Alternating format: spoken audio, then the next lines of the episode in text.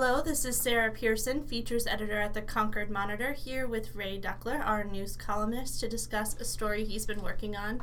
Hi, Ray. Hi. So, a couple weeks ago, there was a bit of a kerfluffle at Merrimack Valley High School with some of the signage for their 50th anniversary. Can you kind of tell me what was going on? Uh, sure. The school's 50th anniversary uh, was uh, recently, and plus their new Hall of Fame was opened recently with its first induction class. To celebrate those events, uh, the, it was decided to hang banners in the parking lot that showed the current mascot, which is the Pride, the lion, and they also uh, added the old mascot, which is the profile of a Native American man, which has been deemed offensive. So the, the, the Native American man was taken away and removed from the uh, certain areas of the school, and it was uh, replaced as the mascot. But with this celebration recently, the the Native American image has returned, and and and that's caused uh, a, a controversy. Can you kind of explain what the sort of two sides of the issue are? You know. Sure. Um, so the the some people think that the uh, image is a sign of of courage and strength, and so they use it and say it's uh, used in a complimentary way. Native Americans and other people see it as a racist image. Uh, the nose, the headdress, the skin color, they uh, do not not they do not see that as uh, as a compliment.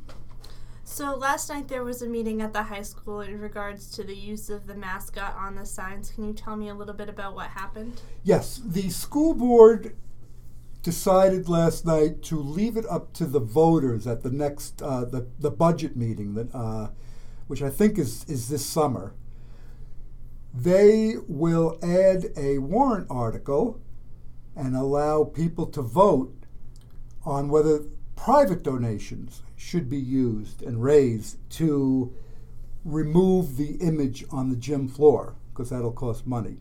The argument at the meeting uh, was cited as we don't want to use taxpayer money for this. So fundraising may placate them because they don't have to pay through taxes, but that would still mean uh, potentially that the uh, image would be taken away. And I still think the people who look at it as a sign of courage are, are going to be upset about that anyway, even if they don't have to pay the taxes to do it. This is still all up in the air. Uh, no real bottom line solution yet. All right. Is there anything else you want to add? Uh, no, I think uh, think that's it. This has been an issue that's really been spread across the country with the Washington Redskins and elsewhere. Uh, certain local schools have changed their names uh, from Red Raiders, uh, um, the Chiefs, uh, things like that. It, it, it's an issue that's been spread across the country. It's not going away anytime soon. All right. Well, I know you'll keep your eye on it. Thanks for talking, Ray. Okay. Bye. Remember, you can subscribe to this podcast on Google Music, iTunes, Podbean, and Stitcher, and you can read more of Ray's columns online at concordmonitor.com.